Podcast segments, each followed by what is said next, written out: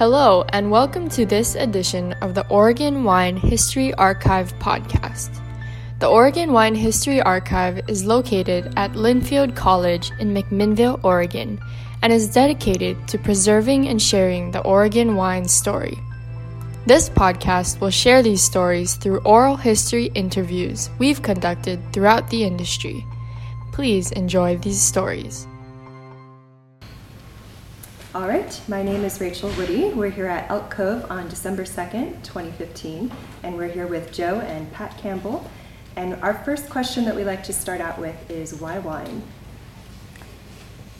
Why not? uh, actually, Joe and I became enamored with wine when we lived in the Bay Area um, in the late 60s. Late 60s. And uh, we used to go and have picnics up at some of the wineries because it was a really cheap way to spend a day. And, uh, and then when, he, when Joe was doing his internship, we were invited to uh, a tasting of white wines from Burgundy mm. by one of his teachers. And we were blown away. We had no idea that, that wine could be that amazing. Mm-hmm. And um, so then Mm-hmm. When we lived in San Francisco, um, we continued learning about wine and enjoying wine.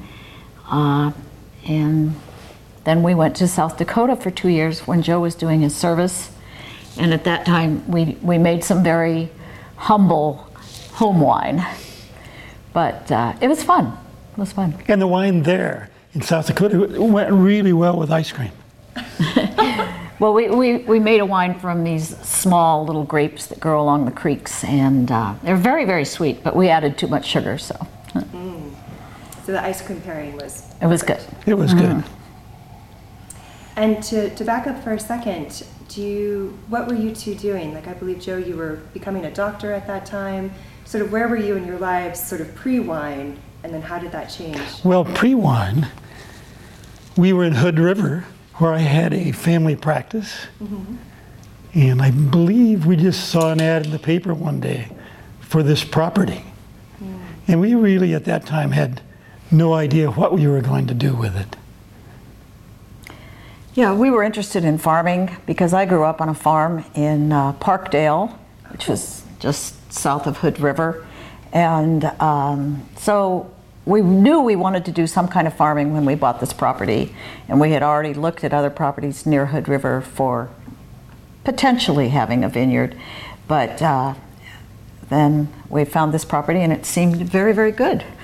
And my dad said, You know what? I think you guys should plant grapes because I don't think anything else will grow here. And uh, it was kind of true because there were a lot of Scotch broom, blackberries, old plum, old there was an old prune or- orchard. Right. Which had to be cut down and removed. So anyway, we, we jumped right in. We bought the property in 73, the fall of 73. We moved in on my birthday, the 23rd and of October. And uh, the next spring, we planted our first 10 acres of vineyard.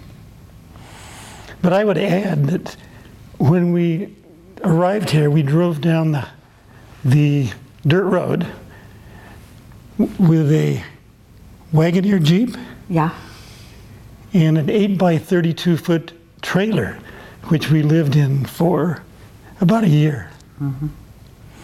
In the summer, my children, my two boys from a f- former marriage, visited, and they had to sleep on the bank behind the trailer because there was no room in the trailer. Yeah, so it, it was it was an interesting year. We uh, it, it, was a year of kind of discovery, whether we could mm-hmm. actually become farm people, mm-hmm. and uh, and so it was it was exciting. It was very exciting. We were just really lucky to be able to get plants at that time on such short notice. So uh, we ordered the plants probably mm-hmm. in January and then got them in May. Wow. Well, we got some even later. It was mm-hmm. in June or July. And initially, many of those vines um, succumbed to the heat and lack of water, mm-hmm. and we had to replant. Uh, But those vines are still down there in the vineyard right now, and, and they're, they're still doing very well. So it's quite exciting. Where did you get the plants from? We got them from Coury Vineyards, and they were up near Forest Grove, where David Hill is now. And, uh, so we ordered 20,000 plants, and half Chardonnay, half Pinot Noir. So we had a very close planting, uh, six by seven, which at that time uh, people weren't really doing that. But we wanted to do something that was akin to Burgundy, where we thought the, the best Pinot Noirs and Chardonnays were being made at that time. So at that time, that was quite a dense planting. But of course, today there's vineyards that are much closer planted. And was that an idea that you both sort of came with, or was that sort of the, the word on the street? That's what other people were talking about? I think we heard that mostly from Chuck Coury. Mm-hmm. Yeah, he encouraged us mm-hmm. to, because he was selling plants, so more Yeah, plants. More plants. but that, that was okay because I think that, you know, he obviously had a, a background of uh, having been in Alsace where they have a very close planting as well. And it made sense to us too, to try to, try to uh, look at wine regions in the world where they are making the very best wines and uh, copy them. You had mentioned that your dad suggested that, you know, the only thing you could grow here really might be grapes. Was your dad, did he grow grapes too, or was he sort of seeing what might be happening, or how do you think that he knew that? Well, uh, he, he had been a farmer uh, since just, well, during the, the Second World War. So he'd been farming for many years and growing apples, pears, strawberries. And, uh, and so I think he, he really did understand farming. Uh, plus, he had grown up near Helvetia where the soils were very poor. Uh, I wouldn't say they're poor for grapes, but they're poor for a lot of crops. You can't really grow other crops on these kinds of soils that are um, basically very, very shallow topsoil and then going down to uh, sedimentary rock. And of course, now Hood River is another wine country. Absolutely. It is. Yeah. What are your guys' thoughts on that? Did you see it happening? We, well, we observed it later, but at the time when we moved here from Hood River, there were no vineyards. Right. No, actually, there were uh, some vines, though. Uh, my mom took me up to uh, a place near Mount Hood uh, and showed me vines that have been growing there for 100 years. And so, uh, you know, the potential was there. And they were, they were vinifera vines, they were uh, Chasselas. And um, so, definitely, you know, the possibility was there. But uh, of course, Hood River's a great pear growing region used to be apples and i think nobody really thought about grapes that much And vines are very adaptable. I mean, they grow in many different climates, many different soils. Um, and we're seeing that in Oregon and Washington. Absolutely. Mm-hmm. So when you guys decided we're going to plant grapes, we're going to do the wine thing, was it one of your ideas, both of your ideas? Oh, I think it was both of us. for sure hmm yeah we uh, we just jumped right in and at that time joe was working in the emergency rooms and so he could work for two or three days and then come home and spend a lot of time on the tractor and uh, at first we thought we might sell the grapes but then after growing them for a few years and, and seeing our first crop soon to be coming, we just thought we need to make wine. And uh, so, And I think, uh, like a lot of the early winemakers, uh, you know, we just jumped right in. And that was true throughout Oregon. I mean, there were only, when we started, there were maybe seven or eight wineries. in this area. Yeah, and uh, we- we had a cattle loafing shed uh, that was on the property that had uh, two, no, actually three levels, well, two levels. And um, so we converted that. We, we spent $11,000 and converted that into our first winery. And then we were able to buy some equipment from uh, Jim McDaniel, who uh, decided not to go into the wine business. And uh, so we hauled that down the hill from Rawdon Hill Road, and it was it was pretty amazing to see all that coming into our our uh, building that we had just finished. And we did all the plumbing, all the electrical, um, and painting ourselves. So it was quite exciting. And after a year living in the trailer, we were ready to build a house. Yes. And so we, we cut trees on our property and used those to build a pole house. Wow. And we did the work. On, Yeah. We built the house, did the plumbing, did the electrical. And that was a few years earlier before we started the winery. That was in uh, 1974, right after we planted our grapes. We just got busy and said, oh, we need a place to live. So it was a very primitive home, but we lived in it for 10 years. And then our vineyard manager lived in it another 10 years. and then we tore it down. That's impressive. Mm-hmm. Because you're being a doctor for w- three days, but like really long days. Well, Mr. not really. Often I would work a 24 hour shift. And I worked in Portland at Providence Hospital, and then I commuted to Longview, Washington. Wow. And I'd work 24 hours and then come home and uh, get on the tractor. Yeah, do the vineyard thing, build a house, Yep. then a winery. And I think one of the reasons we were able to do that is is uh, our kids were really young and uh, and they entertained themselves, uh, and you know we didn't for the first year we were out here in the country we didn't even have a telephone. We kind of consciously made a decision that we really didn't want to put in a, a, telephone, and we just really wanted to focus on on getting our our uh, vineyard together. Um, and it worked out pretty well. We had a lot of free time.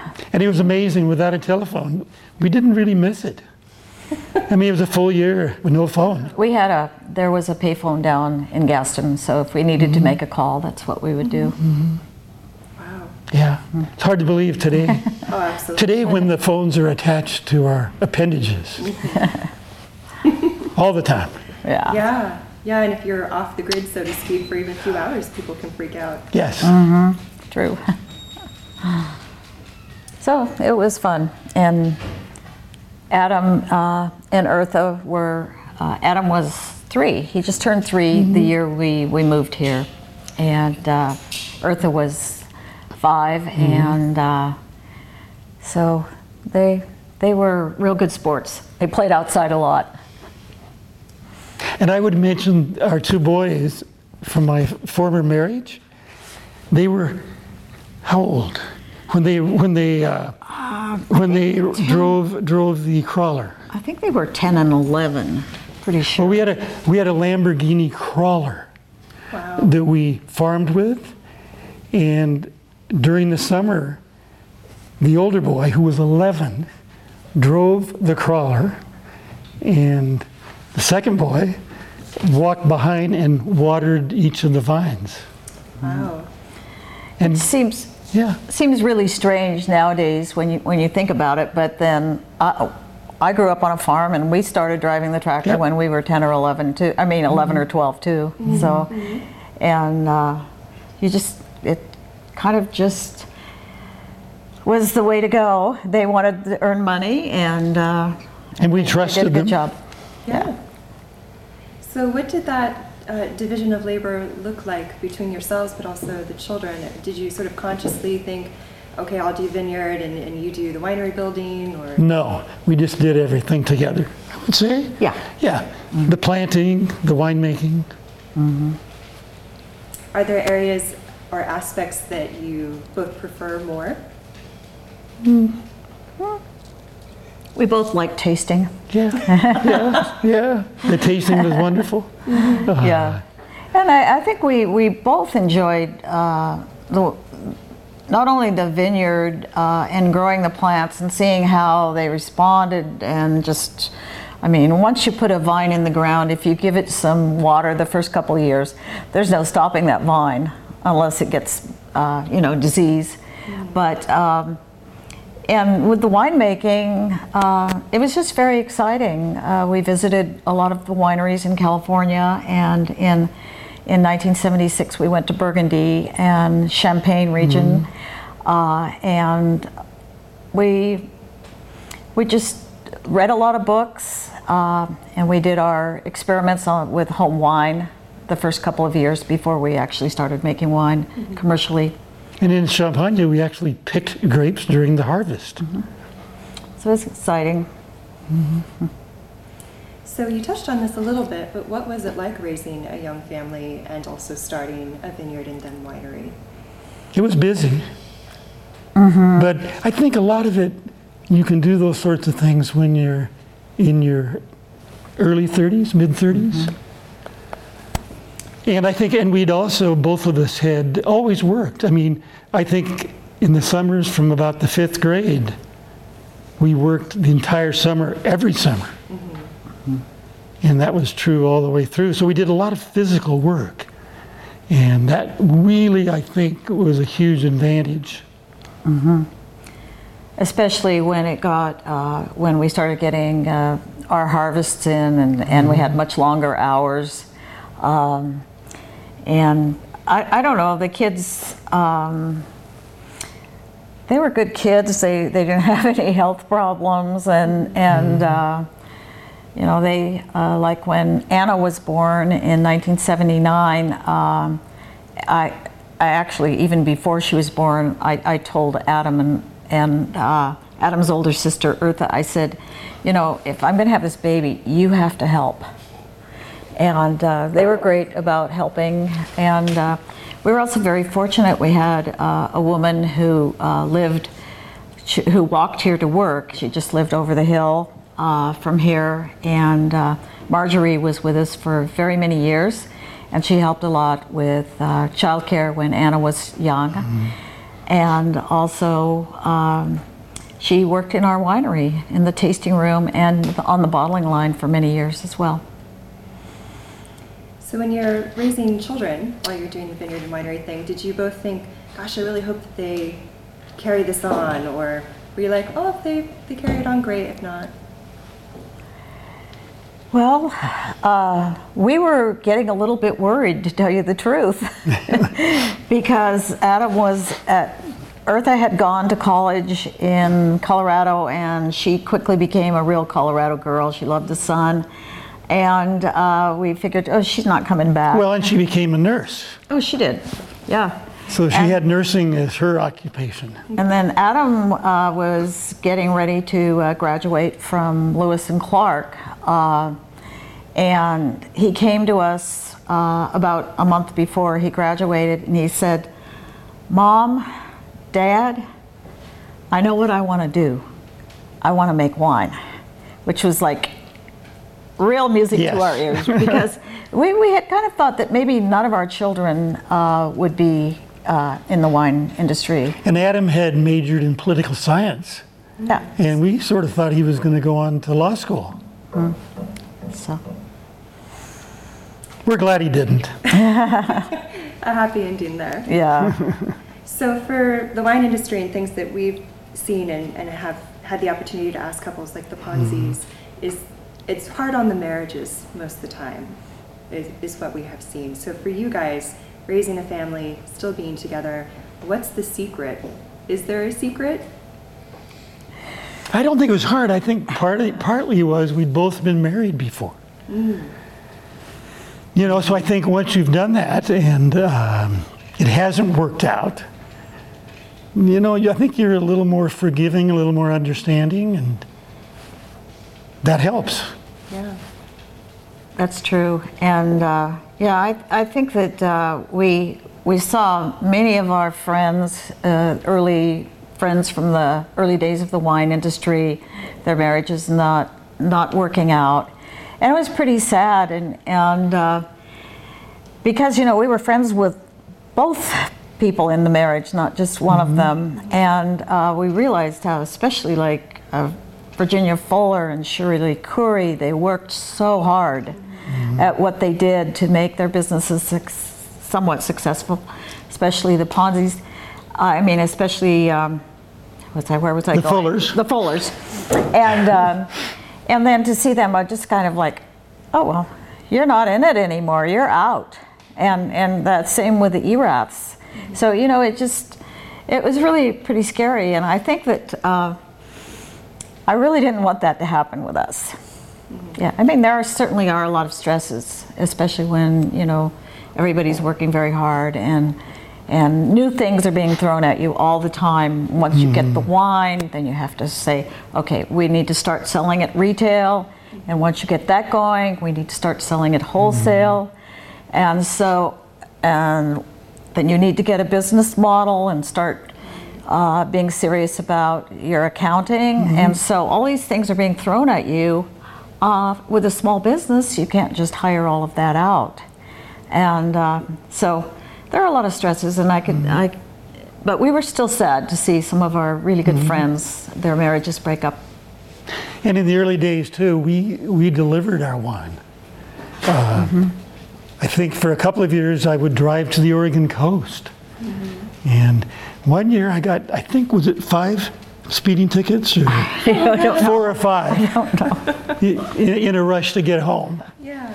Um, and the other sad thing, not only did marriages break up, but there were two suicides within a fairly close knit community. Right.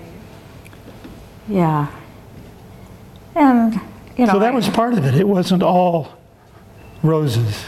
But I, I think that the uh, the parts that I remember from the very early years of getting together with uh, friends who were in the wine business uh, were the times that we we got together and really tried to think about improving our industry, making it better, helping each other out. And a lot of those meetings we had at the uh, Tigard Fire Hall, which you've probably heard about, and. Um, and, you know, just the camaraderie, uh, even though we didn't have a lot of time to spend together, maybe socializing, we'd do that once in a while at Nick's. But um, it was just, it was just really, really exciting to be a part of a group that nobody really knew what would happen and how far we could go. I mean, we were just happy to be able to make wine and maybe sell it in Portland Right. for a while.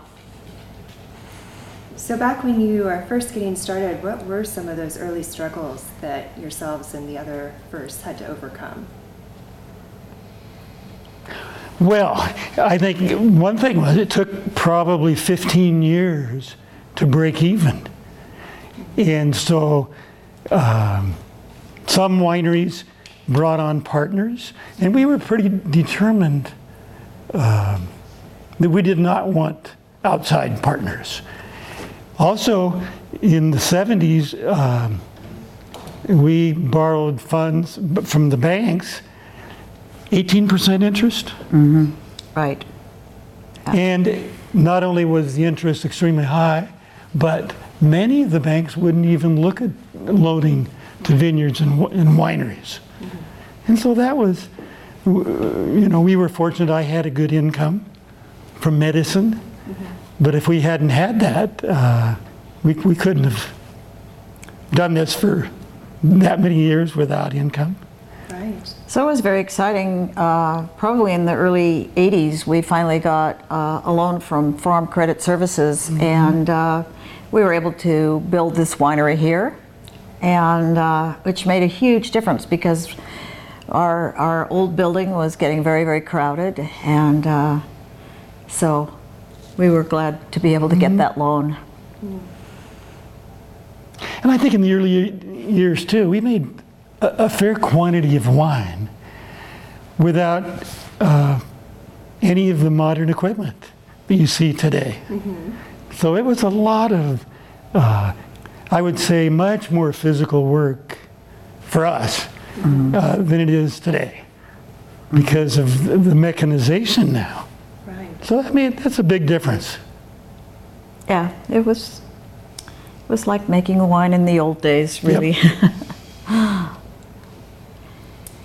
So you, you're getting started and you're one of the first in the area. Who do you go to for advice or how did you learn how to do anything. Books. And- Books. no, we didn't. I don't think we really had anyone we went to for quote advice like to make wine, because the chemistry of winemaking is very simple. And uh, so in the early years, a lot of the lab work too, we did ourselves. And of course, now there's multiple places you can Send send out. out, and get results. But um, Yeah, uh, yeah, I think that uh, there was a little bit of uh, maybe a little bit of people wanting to almost hide things or not cooperate as much going on, and uh, so I remember we we helped out one year at uh, one of the vineyards, and. Uh, and that was fun and exciting, and we got to see how uh, grapes move through crushers and stemmers and presses. Uh, and then uh, a few years later, uh, when we were presenting uh, our first wine to the ti- at the Tigard Fire Hall, and uh, I I'm the one who's pouring the wine, and uh, I'm very excited about this Riesling that we had made from 1978, and uh, and the person that we had helped out said, if it was my wine, I'd dump it down the drain. and it ended up being one of the best Rieslings we ever Yeah, made. it, it won three gold medals that summer. And so, so I mean, there was a little bit of, uh, even though there was this cooperative spirit, and uh, and some people, uh, we were able to like borrow equipment, or they'd come over and maybe borrow something from us. Um, there was a little bit of the competitive spirit going on there. Yeah, yeah, that hurt. It really hurt. Uh, Yeah. But you know, once the once the wine got out into the marketplace and into the competitions, then we we had our our revenge. So ultimate justice. yeah. Yes. Right? Wow. Yeah. Well, speaking of some of the, the early folks, um, of course, our mission is we're trying to speak to as many people in the industry as we can, focusing on, of course, the, the Oregon pioneers. And we haven't been able to get to the ones that have already passed away. So Charles ah. Coury, mm-hmm. David Lett, Richard mm-hmm. Sommer. So we always like to try and ask, you know, what were they like? What were some of the stories you remember of them? So that we can try mm-hmm. and capture part of that. You have to tell Well, them about. yeah, Richard. Richard. Well, and Ri- Richard. oh, Richard. Oh, too. yeah, I have mean, two. I have two stories. yeah. One is Richard have Sommer's. we, we went to Richard Sommer's um, winery, and he was uh, like he often did. He did everything himself. So he was pouring wine in his tasting room for, I believe, maybe some Californians or something. And they uh, didn't particularly like the wines, I think, that he had poured. And so when he was through with them, he came back to visit with us, and he, he took the wine that uh, they had had and he poured it back into the, into the bottle. yeah, yeah, yeah. but that was Richard. But he he was he was a very unusual guy, Yes. and and if you could actually get a conversation going with him, which was difficult, he was really interesting and had a lot of knowledge. Um, A very, very bright guy, and uh, I think one of my favorite characters in the wine industry. And have to really admire him for coming up in mm-hmm. 1960 and planting the grapes when no one else had done that since before Prohibition. And he often didn't get the credit mm-hmm. because he was the one who brought Pinot Noir first Right. to Oregon. Mm-hmm. And um, I think partly because he was reclusive and he was in the southern part of the state, he didn't get the credit that David Lett did. For whatever reasons. David Lett, I have a great story. Um, when we, before we had made, I believe, our first wine, on a day in the winter when it was pouring rain, we decided we would just go to David Lett's house and knock on the door and visit. So we knocked on the door, and David came to the door, and we said, "Well, we're." I think we'd planted grapes. No, no, Or we maybe we hadn't were planted. thinking about We're thinking of planting grapes. And he looked through the screen door, as I recall, and said, "Why do you want to do that?" Why would you want to it do was, that? It was a very nasty and I think winter that- day. and I think David had had the flu and he was recovering, and so it was a little rough those early years. But why Yeah, did you but- want to do that? Yeah, he he certainly um, was always friendly and very um, I'd say very supportive. very supportive. You know, just that one that one day. He was, okay, but uh, Chuck Coury was a really interesting character as well. And and looking through all of the old material that I had on uh, our winery. Uh, I was surprised that I didn't come across his name more often. But I remember going when we had ordered our vines and we were ready to plant them. I went to his winery and said, um, Well, I've got family coming and we need some wine. So I ordered a case of wine and he said, Well, you'll have to wait a bit. And so he had to, he put the, he, he took, took the wine bottles out of the case and put the labels on by hand, and uh, then I bought the wine. Uh, but he, he was, course, had a huge, huge ego, and which I'm sure you've heard from other people. But I have to really admire he and Shirley for, you know, getting their nursery business going and starting their vineyard there. Uh, because uh, that was when not very many people were doing that, and no one else was growing plants at that time. So we wouldn't have been able to buy plants uh, so quickly. We maybe could have gotten them from California at a later date, but most most of the plants were being grown by either uh, the Chuck and uh, Shirley Coury or uh, Dick and Keena or Erath. The other thing that Shirley did that was just wonderful is that when Chuck delivered us the, the vines, some of them, as I remember, it was late June, early July. So a lot of those vines died. I mean, I don't remember exactly what percent, but it was a lot of vines. And so I would go back when Shirley was there and Chuck wasn't.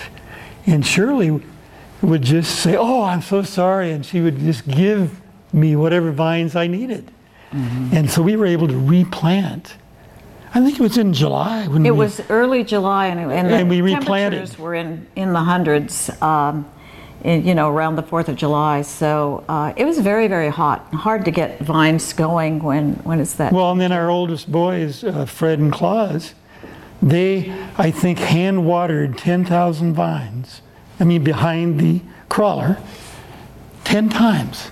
They went through the vineyard 10 times Oh my gosh. watering. So it was every day for, I don't know, six, eight hours, they would be hand watering in those milk cartons. But I think one of the funny stories about Chuck, uh, I have to tell another Tigard Fire Hall story, um, is you know we'd come to the meetings and usually we'd have somebody doing a presentation or, or uh, you know just maybe we'd have someone from the outside even coming in and doing a presentation, and it was always very very fun. And we'd always bring wine, um, and then after the meeting we would have wine. Uh, so this one meeting, um, and I forget who was doing the presenting that day, but um, Chuck uh, went back in the kitchen, poured himself a big glass of wine, and he came out, and there was a table, um, uh, like a, a banquet table, kind of like that that size, or maybe a little bit bigger. And he laid down on the table, just like whoops, like Caesar, you know, Yeah, and sipped his wine. while the meeting was going on. That was hilarious. Wow. Oh yeah. So he was quite a character. Um, you never knew what you were going to get when you got. I, I have another interesting early wine story. We would often work all day and then we'd have a wine tasting in the evening. And I think I had worked in the ER, emergency department, and I met Pat at a wine tasting in Portland. So she had driven there in the pickup truck with the wine, and I drove, I think we had a small Peugeot. So after the tasting was over, we traded, and I drove the pickup home. Very gallant of him, I would say. And I didn't realize, but in the back of the pickup, it was filled with empty wine bottles. Oh. from the tasting. Yeah, we were getting ready to recycle So them. I got stopped by the police, Oh, no. and I was very careful at the tasting not to drink much. And he comes to the window and he said, uh, whatever, I forget. Um, I don't know if I made a bad turn or was maybe going too fast or something. And he said, "Oh, he said you really smell of of uh, alcohol." and I said, "Well," he, he said, uh, "Have you have you been drinking?" And I said, "Well, I've been at a wine tasting, but I'm careful. I didn't drink very much." So he got me out of the pickup and had me walk this line and finger the nose test and uh-huh. so forth, which I passed. Serial seven's backward. I don't Serial seven's backwards, which I passed. Yeah. And he let me go without a ticket. And when I got home, I realized, looked in the back and realized it was filled with these empty wine bottles. No wonder it smelled of alcohol. Yeah. Uh. You should tell the uh, Sandy Reese Oh, that story. one. I don't know how many more stories you want to have. I love all of these stories. well, now, and I don't know whether you you know about Sandy and Virginia Reese, but they planted their vineyard the same year that we planted ours, and they got their plants from uh, Coury, uh, the Courys, the same year. Uh, so we became very good friends with them, and um, they they were just a wonderful couple. And Jenny worked really really hard out in the vineyard, and Sandy was still working uh, at the uh, YMCA. And uh, they were in their late 50s when they 1st started, so it, it was quite amazing to see them doing this. But uh, anyway, one night we had we had some friends over, and we were having wine tasting at our our little house uh, down there, uh, and so we had the wine tasting, and and we kind of left all the glasses and the bottles on the table, and. Um, and then uh, about one o'clock in the morning, or, uh, a policeman started shining his light through and, and banging on the door. And we thought, oh my God, what's happening? And so uh, he's out there looking at the table and seeing all the wine glasses. Yeah. because people didn't do that back then, you know, that much. And um, so he said, I've got this fellow here, and his name's Sandy Reese, and he wants to know if he can borrow a car because his car, the, the light, one of the lights is out, and I won't let him drive home. We said, oh, sure, yeah. So we, we let him use one of our cars, and uh, but you know, it was kind of like nowadays people wouldn't think that much about having a bunch of wine bottles and a bunch of wine glasses on the table, but back then it was quite unusual. Sandy Reese, uh, we actually just came across his name a few days ago. We've been Mm-hmm. doing research into the Oregon Wine Growers Association, starting down in Roseburg, and then, of course, the Oregon Wine Council, and, and the back and forth and mergers and divisions of what is now the Wine Board. And he was one of the early Yeah. leaders and presidents. Yeah, Yes. he worked very hard in the organization uh, in the early years, and and you know a good person to do that because he had all these uh, communication skills from the work he did with uh, the YMCA, and he used to be a disc jockey even before that. Yes. And then even into his, I believe, 70s, he was still acting In theater in theater in Forest Grove. and Hillsboro. So a really wonderful man, and uh, unfortunately, Ginny died very young, or fairly young, of Alzheimer's. I think in her s- early 60s. Um, but uh, they were they were wonderful people, and um, we own the Wind Hill Vineyard, which is the one that they started. I don't know if you knew that, but um, uh, and how we happened to. Uh, own that is uh, we had just bought our Mount Richmond property, which was for us a really big deal. Adam had started working with us at the winery, and it was a 102 acre property, and quite exciting to be able to, to buy that property. Uh, and then a couple months later, Sandy comes to us and he says, Well, Pat, Joe, I've decided I want to sell the vineyard. To you. And he says, and I've decided I want to sell it to you. And we said, well, Sandy, that's great, except we just bought this other property and we can't afford it. Uh, and he says, I'll make sure you can. And so, for a very little down payment and a really generous, um, at that time it was 6%. we Oh, I have to tell the story. I have to tell the story. Okay. I met with Sandy at a restaurant and uh, to negotiate. And this is the way the negotiation goes. You know, we we'd had um, an appraisal, Okay. and so we agreed on the appraisal, and then we needed to set an interest rate. And I said, Sandy, I think uh, at that time, I said, um, 8% seems good to me. And he says, no, no, no, no, no, that's too much. I think 7%. so we had to negotiate back and forth. He wanted less, and we were willing to pay more. But I think the down payment was like uh, $500. Yeah, it was almost nothing. And then we arranged to pay uh, so much per month, and then we agreed that he and his wife could live there as long as they chose. What a wonderful deal. Yeah, so it worked out. Just Yeah, they were, and he remarried later, and and uh, it was they they just were very very good friends.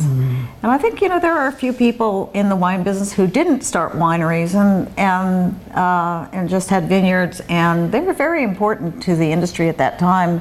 Um, John and Sally Bowers. I don't know if their names come up, but we bought their grapes for very for many years up until the early uh, 90s, and uh, and then we farmed that property yes, for I forget how many years. Was it two years? Mm-hmm. we. But uh, they they were very uh, instrumental in. Um, starting the the Oregon Wine Brotherhood, which you've maybe heard about. But i if it hadn't been for John uh, and Sally, I don't think it ever would have happened. Um, No. And actually, that uh, Dundee Hills Vineyard was then purchased, um, by I, I believe, first by Neil Goldschmidt. Oh, wow. And Neil Goldschmidt was very, very instrumental in bringing the wine cellar to uh, the state capitol. So he was he was very supportive of the Oregon wine industry. Yeah, and uh, of course that's now Winderlea owns that properly property now. Most of it, I think. I think it's been divided a little bit. But um, John, John and Sally were very wonderful people, and it was fun to be able to buy their grapes for all those years. And I might just say a little bit about the Wind Hill Vineyard and the Dundee Hills Vineyard. Uh, we started buying their grapes in 1979, which was pretty, um, it, it was just pretty new to be able to buy, you know, be able to afford to buy grapes from other people. And, uh, um, and when we bought their grapes, we decided that we would um, make, a, make single vineyard wines out of them. And as far as I know, I think, I think Elk Cove was the first winery in Oregon to do that, where you actually would name a vineyard on the label and that that, that uh, wine would be 100% from that vineyard. Um, of course, we had our estate and, uh, and then the Dundee Hills and then the Windhill Vineyard. And we made those wines for many, many years. And they were always different. Different soils, different, slightly different climates, always different.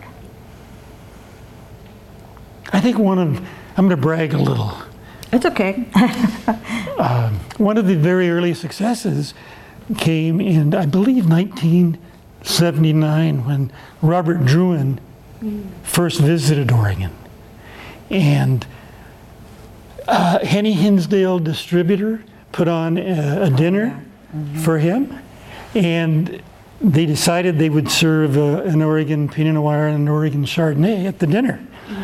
So the various Oregon winemakers at that time were invited to provide the wines for a blind tasting.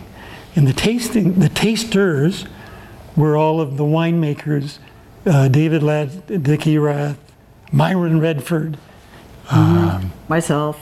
Yes. And And after the blind Outside. tasting, both the wines selected for the Robert Drouhin dinner were our Oregon, our uh, Chardonnay, and our Pinot Noir from 1978.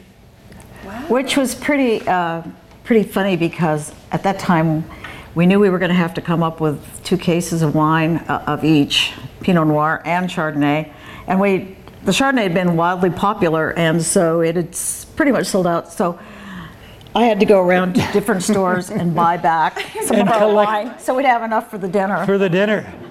The other rather uh, curious thing about the tasting was it was put on by uh, Karen Hinsdale. And at that time, I she, I think it was the Oregon wine. It was an Oregon wine event, honey, though. it could have been, but, But she was in charge. but she was in charge of it. And the wineries that she represented were uh, Erath and Eyrie, and I believe Amity. Adelsheim. And we were the one not represented by her. So that was, It was interesting because uh, there was no mention of of the wines at all At the uh, dinner. At the dinner until Robert Drouhin got up and then he thanked us. Very, very big time. Thank you for the wines. Mm-hmm. So it, it was it was an interesting evening. Uh, I think that might have happened in, I want to say 81, but I wish I knew the exact date. It, it happened Hmm. in Eugene. They, they held it at the uh, Valley River Inn there in Eugene, but hmm. We'll look into that. yeah. So one thing that we've been trying to work on is, of course, the the first argument. Uh, Richard Sommer, Pinot Noir, of course, often forgotten. But there also seems to be a major controversy between Lett and Coury. And there's not much documentation on the Coury side for whatever reason. There's some on the Lett side. And we often notice as historians that the marketing materials put out, at least now, Coury's not mentioned at all. It's the David Lett planting 1965. Do you have any insight or tips for us on you know, I don't think we do.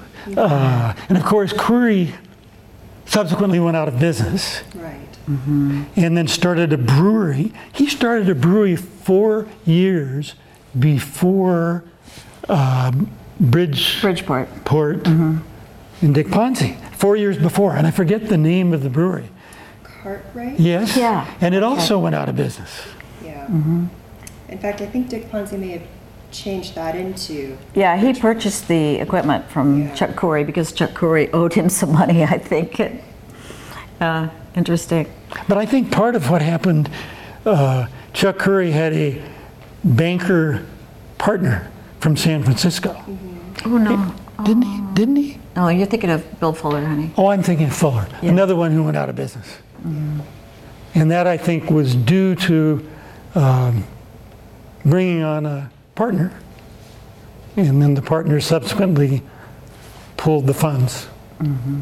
Which is too bad because Tualatin, I mean, it, it's a great vineyard mm-hmm. site, and of course, Willamette mm-hmm. Valley Vineyards owns it now.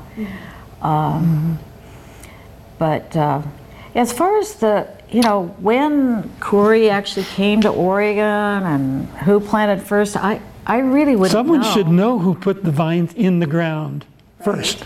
Yeah. That's what we're working on. But, but no hints? Oh, For the Coury side, no. I think who would know it would be Dick Erath. He would know. Because he was so close. know. Because those few came from UC Davis to kind of as a group. Right. I mean, and I, my my impression was that uh, Coury came first. I, I don't know. Yeah.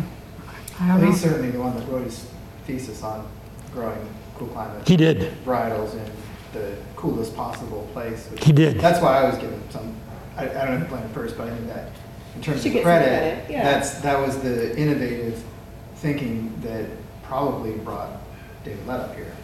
And I think they probably all discussed it down there in UC Davis. Yeah. But again, Dick would know.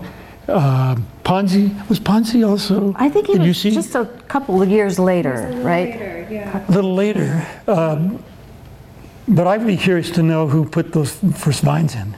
Yeah. Don't you think it was the same year?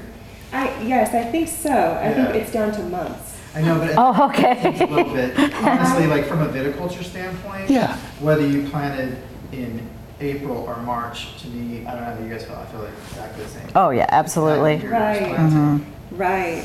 So I think now it's just with the marketing, especially from the Willamette Valley Association, Yeah. as historians, we find it just really interesting how the, the mythology has just kind of like left that out. Well, and I think it's interesting too, because I always give Coury credit for the thesis and the idea, which probably is what brought um, Eyrie up here, honestly. Mhm.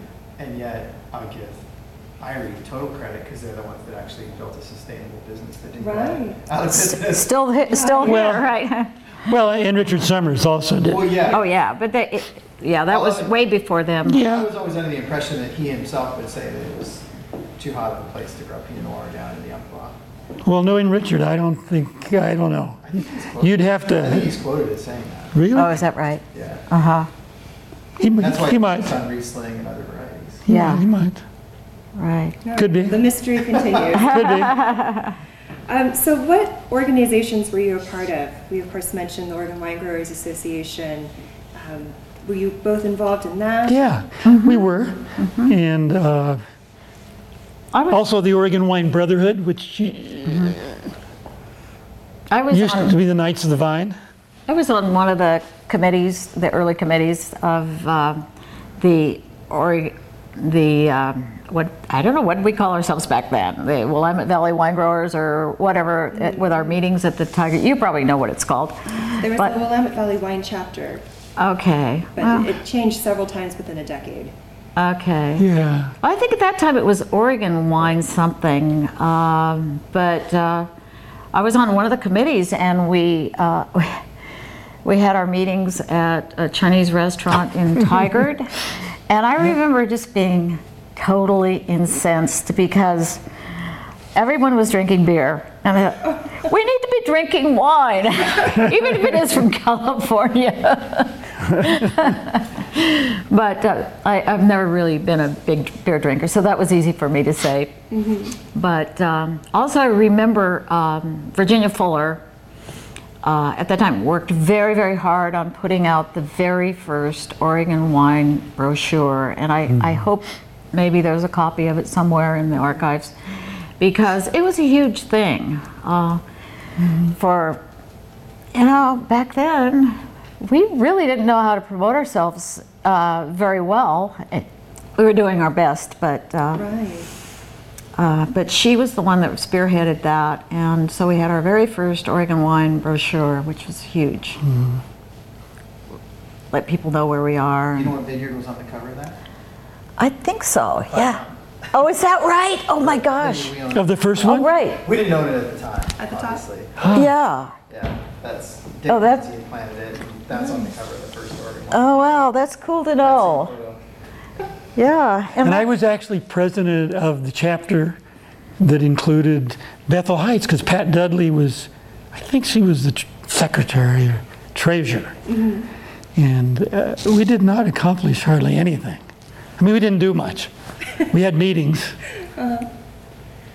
Yeah. Well, I think, uh, I mean, a lot was accomplished in those early years, and uh, and I think you know uh, the spirit of working together there at the Tigard Fire Hall was was pretty much responsible for maybe Dave Adelsheim spearheading the uh, the labeling uh, laws, and also uh, you- you'd have to almost think too. Um, maybe even Senate Bill 100. Um, that was a little bit before us, but uh, um, you know, Dave Lett was very involved with Thousand Friends, which I think was really starting to have some uh, political clout back then, and um, so. And then the other, the other thing, of course, is we decided uh, through the legislature to put a $10 tax on, on our, our tons of wine, and uh, so that we could use the money for promotion and research. And, and that continues today, which I think is great. And we have a wine tax now as well. Um, but uh, I think that's really helped our industry a lot. Those those laws that were passed in the early early early years. And then I think uh, probably, oh, Dave Lett and um, who, who else? They were important for bringing in plant material. From Europe. And Dave Adelsheim, I Dave believe, Adelsheim. spearheaded a lot of that. The new clones from And, uh, Dijon. and that was really important. And uh, As far as other organizations, uh, of course, uh, the uh, Oregon Wine Brotherhood is called now, but it used to be called Knights of the Vine, uh, Oregon chapter, and uh, that I'm not sure when was that started. Well, John Bowers, of course, was the one who spearheaded that. Mm-hmm. But it was, it, they were very, very uh, important for promoting uh, the wines of the region. That was, Mm-hmm. and they uh, provided scholarships. They still do. Mhm. Yeah, um, but I mean the the whole idea around the uh, the brotherhoods uh, is to promote the the vines and the wines of the region. So uh, it was definitely a really great organization. Uh, I think to for promotion, uh, even though it was outside of the industry. Uh, and then, of course, next was um, um, the International Pinot Pinot Noir Celebration, which we we uh, were involved with at the very beginning, and now it's what 27 years, 28 years, something like that. Yeah. And um, and then uh, Salud started uh, in '93. Is that right? It had at least 20 years. Mm-hmm. I think it's, yeah, a Yeah. little more than Yeah. 20. I think it's 24 years now, and uh, and so we donated the the uh, half barrel at that time, and have continued to support Salud, which I think has really really been important for getting good health care, preventative care for our vineyard workers. And we're really proud of both of those organizations. Um, trying to think any other organizations we. Well, we've never been, I think, big Oh, organization people. Okay, I, I have one more to talk about. Uh, Joe is a member of the uh, Oregon Physicians for Wine and Health. Yes. And how we happened to uh, start the group up here, uh, Joe, along with some of the other uh, physicians, uh, and there's other people too. We have lawyers too in that organization. One, one lawyer. But um, anyway, uh, started because uh, we had known that in the Bay Area, San Francisco, there was a chapter of. Medical, called Medical Friends of Wine. Uh-huh. And uh, so we thought, oh, that's really cool. That's really cool that they have that because, you know, Joe's a doctor, and why shouldn't that be a cool thing to have tastings and, and education too? Uh, and so uh, I think it had to be like 1984 that they invited Joe and I to come down to San Francisco, and they presented one of our wines at their fall meeting, uh, which for us was a huge honor uh, because at that time, you know, people from California weren't that savvy about what was going on up here, unless they were in the industry, of course. But as far as on a consumer level, uh, it was all pretty, pretty new. Uh, but anyway, we poured we poured our wines there at their dinner, and they oh, they probably had hundred people there. So then after that, uh, Joe started getting together with uh, Cecil Chamberlain. And, There were, there were four of us, four of us who started the uh, group. And the intent of the group is to really promote the healthful aspects of wine and uh, reasonable wine drinking. And so it was Cecil Chamberlain, uh, Fred Benoit from Benoit Winery, and John Bowers, and myself. And uh, we met at our home in Portland and established the chapter. And I think originally there were maybe, oh, 10 or 15 physicians. But now the group, I believe, is over 100 physicians from the Oregon, from the Portland region and from Washington State and others. And we hold A couple meetings. yeah, a couple of meetings a year, and they always invite uh, either winemakers or someone, a researcher from the medical school, who will speak on some aspect of wine and health. And uh, there's Yeah, quite a bit of research very, going very on. Interesting research on wine and health coming out of OS, OSU and OHSU, OHSU. as well. Um, and and what they did in the beginning, which I thought was really brilliant, is they wanted to start with uh, the very first label from an Oregon wine, and so Richard Sommers, he was honored that night. Uh, And then we went through, and this was John Bowers' idea, I believe. It's a great idea. I we went sure through it year by year, and we worked up, I forget how far. Yeah. We probably did it for at least 15 years. Good. And, uh, and then whoever would be invited, their label would go into a scrapbook and they would present their wines at a dinner. And the last dinner was recently. yeah, Ken Wright. Ken was Wright speaker. was Uh-huh. the presenter. And uh, yeah, it uh, it's a very good organization, and um, so another. If you're ever interested in finding out more about it, uh, Rupert Kobel, Kobel, Kolbegard. Kobelgard is he's trying to do what you're doing with that organization, getting a history and and all that. And early on, we realized we couldn't have just physicians because we needed someone who could kind of do the accounting and the paperwork. And so that's when we invited Rupert to be our resident lawyer. But they also have. Uh, They have- ex techies and Well, they now have, I think they, they, uh, they've pretty much opened it up. they've opened up a little. They've allowed dentists and uh, a few others. So one of the things that we have been curious about, and looking back at these previous, the older groups that are still in existence today, is there are so many individuals and personalities and some hardships to overcome to establish things like the Senate Bill 100 and the labeling laws, and later Salud and IPNC. How did that work? Just like the relationship dynamics, the personalities, the logistics. What did that look like? Wh- Did it just sort of seamlessly happen? What was that like? I think it just happened. yeah. Yeah, I do. I also think that, you know, uh, I remember getting a phone call from someone in the industry, and I, I don't even remember who it was. And they said, Do you know anyone in the legislature? You, you need to call them. And at that time, uh, our brother in law, one of Joe's best friends, was in the legislature. So we called him up, and and I, I think, you know, there was some networking going on to make, make these bills pass. And, uh, you know, because you know they they really didn't know the importance of, of all this uh, because they weren't in the industry. But you know, those labeling laws that was huge because at that time, of course, you know, 51% um, Chardonnay was Chardonnay in California and and uh, nationally too, I guess.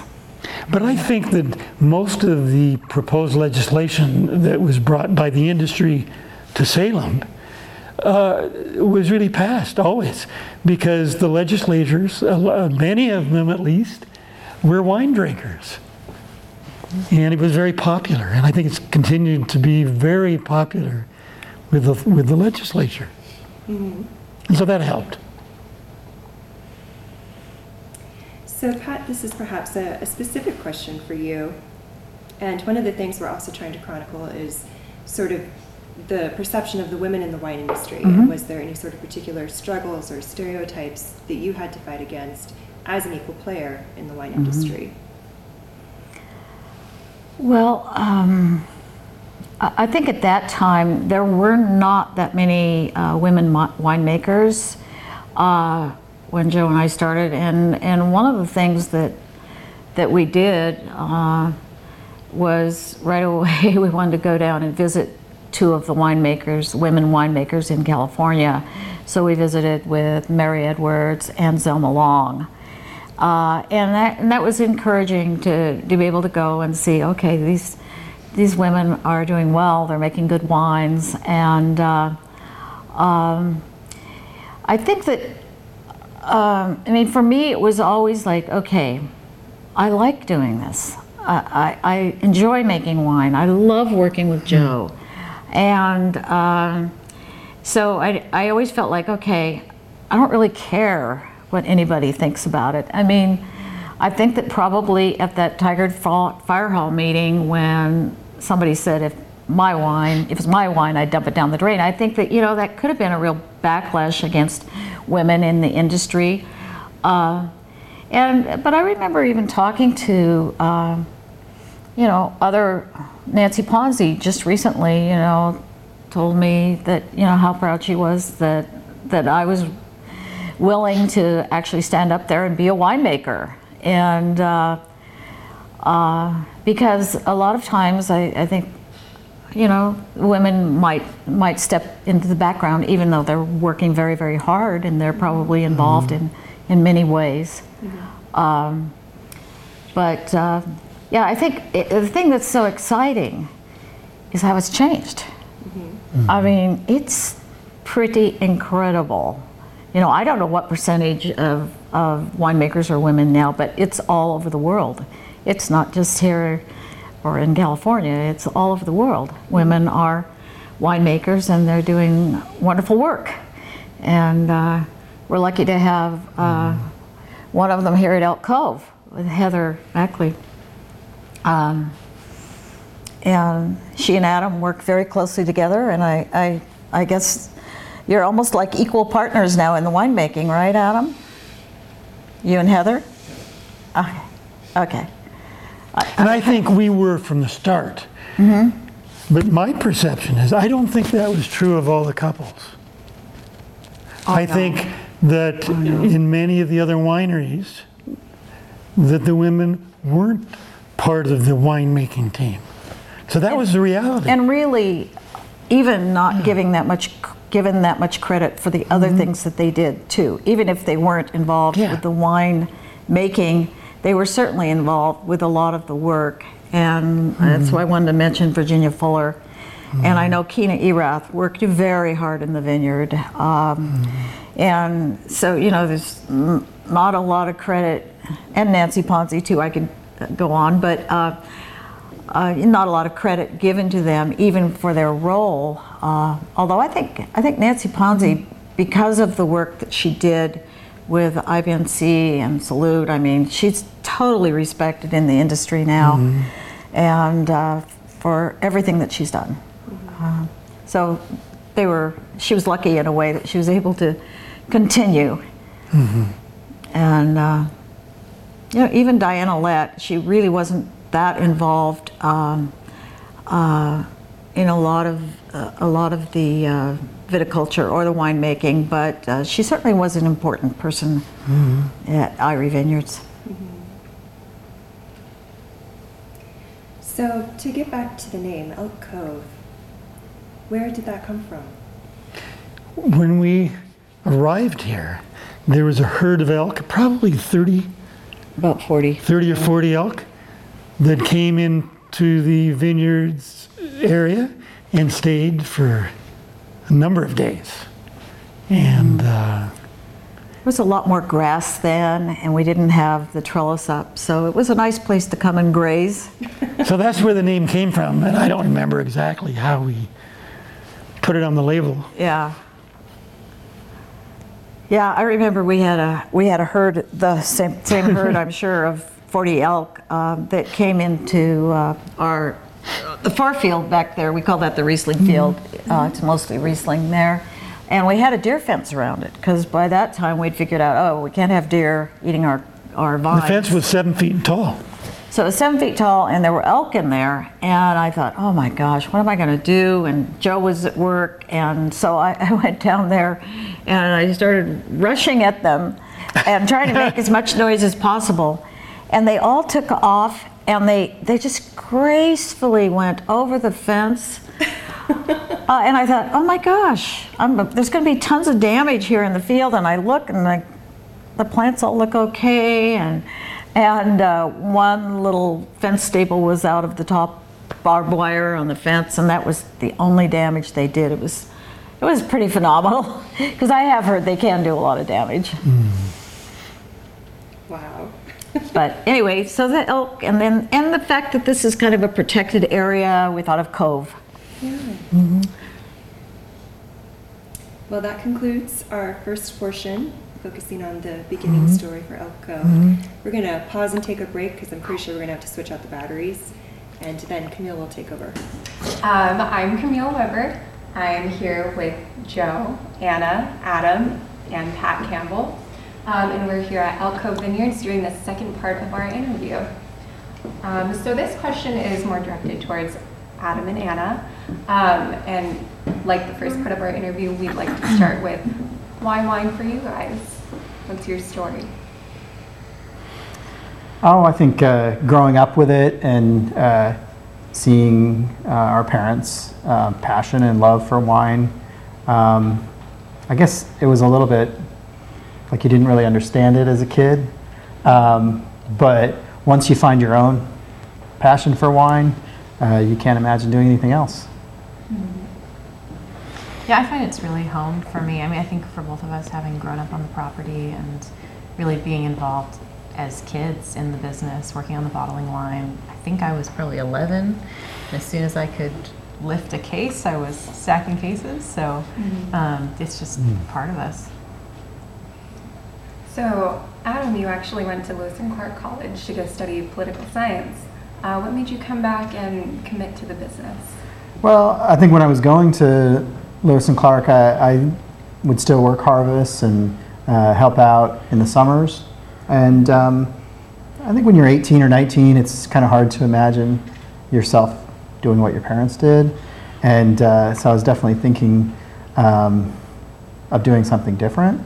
And uh, um, I went away, uh, spent a year in Australia uh, studying there. And uh, I think that experience, while I loved living in Australia, I, I really thought about home a lot. I thought about the property here and uh, um, my life growing up. And I think when I came back, I pretty much knew that I wanted to be involved um, in the family business. And Anna, did you go away for college as well, or? Yeah, and I was away for you have 10 years. It took me longer to Oh. circle back, but you know every transition in my life, I would work a harvest. So I would take those three months to come back, and I worked a harvest after high school, after college, after I returned from the Peace Corps. Um, so I've taken a more secure, circuitous route, and my involvement here is more on the you know marketing and uh, you know website side of things. So it's uh, it's great that I've like found where I fit in um, after all these years. So. And did you study marketing or business in college? No, I actually studied biology, but then I just, you know started uh, working as a, uh, a commercial photo assistant about eight years ago, and just got more and, and more involved in kind of the, the media side of things. And Pat and Joe, what were your guys' reactions to um, Anna and Adam coming back? Um, was it? Did you guys have an inkling that Relief, back? relief. Relief. Well, actually, I, I was probably almost 99% sure that we would have to sell the winery if we didn't have anyone to follow uh, us because it's so such hard work and you can't keep up that energy level forever. Uh, so we were very lucky. So, and this is a question for all of you guys. Um, what, in your opinion, makes good wine? Is it more of the marketing? Is it more of the land? Is it does it happen in the lab? Um, where does good wine come from? I think g- growing grapes in Oregon is such a, um, you know, really is a difficult task. And uh, um, you have to put everything into it, and you really have to uh, have everything perfect um, to grow grapes in such a cool climate, and maybe in particular with varietals like Pinot Noir. Um, and uh, so um, I think, um, you know, for us, it really does have, it comes back to the vineyard and the sourcing. Um, so much of winemaking today, you know, there aren't any secrets. We all know exactly what everybody else does when it comes to the um, mechanics of winemaking. Um, so then it kind of comes down to who has the best vineyard source. And, you know, we've worked really hard in the last 20 years in particular at not only um, refining what we do here on the estate property, where we have old vines that are amazing, um, but also finding uh, other vineyard sources, uh, other properties to buy, older vineyards maybe planted by other people, new sites that we can um, purchase and plant our own vineyards on. And uh, you know that to me is really exciting, and that's where we're still innovating is in vineyard sourcing, not so much in winemaking. And would you guys agree with? Yes, definitely the grapes and the vineyards. Uh, You can't make the best wine unless you have the best grapes. I was You can still make bad wine. You yeah. can always make bad wine. But you know, I, s- I would say too is you know like the best wine uh, in Oregon next year could be made in someone's garage. It there is really nothing about the equipment or the frankly the knowledge of winemaking uh, that isn't pretty much an open book. Now, you have to make good decisions along the way, and that's a skill you gain over time. And um, some people have it better than others. Uh, but the reason why the best wine in Oregon could be made in someone's garage next year is they might have the best vineyard and do the best quality viticulture. And uh, to me, that's exciting because it kind of levels the playing field. Obviously, we're very fortunate that, well, we're very fortunate that my parents started a long time ago, and we have the benefit of these great vineyard sources here. Um, and you know, but uh, when it comes to doing high quality viticulture, I think you know um, we're constantly searching out those great sites. And I guess that uh, for me, the most exciting thing about growing Pinot Noir and Riesling is pretty much what comes in the door is what you're going to get because it already has been made in the vineyard. And with Chardonnay, there's a little more manipulation, but, um, and not to put Chardonnay down, actually, it was one of our more successful grapes at one time and will be again, I'm sure. But um, it's just with Riesling and Pinot Noir, it, it really is the fruit that comes in the door that makes all the difference. Yeah. I think it's all about great farming on great sites, and I, I think Adam's Adam's being humble about how, how much he's done to you know add add to our vineyard sites, but also um, fine tune how we grow our grapes. You know, there- there's been a lot of changes over the past you know ten years or so with how how we um, you know take care of our grapes, and I think that, that our wines have really benefited from that. So how would you guys um, describe your terroir um, here at Elk Cove? Has it developed over the years or has it stayed consistent? Well, I think probably um, the biggest change has been being able to purchase and plant vineyards on different area in different areas. So, um, you know, this vineyard and winery was the first vineyard and winery in the Yamhill Carlton AVA. Back then, it wasn't an AVA; it was just where my parents decided to buy some land.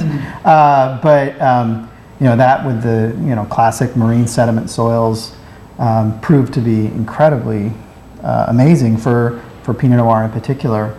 Um, so we've looked to expand on this same soil type in this same area. Uh, our Mount Richmond vineyard, um, which I guess we have over 175 acres planted over there, is is a very similar soil type to what we have here, and we knew that.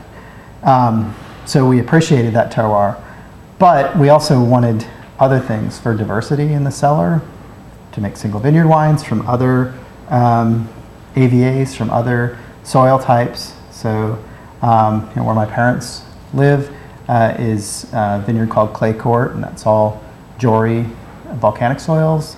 Uh, I live on a vineyard uh, in the Chehalem Mountains called Five Mountain Historic Vineyard, um, planted in the 70s, um, but that's all laurelwood or loess soils. So between those two, plus what we have here, we really covered all the main soil types in the Willamette Valley. And as a winemaker, it's really nice because I can pick and choose from those different soil types for some of our wines that are blends from different vineyards. And then I can also make single vineyard wines that really reflect that particular soil type. And, and soil type is really the most important thing in our part of Oregon where the climate is fairly similar north to south in the Willamette Valley.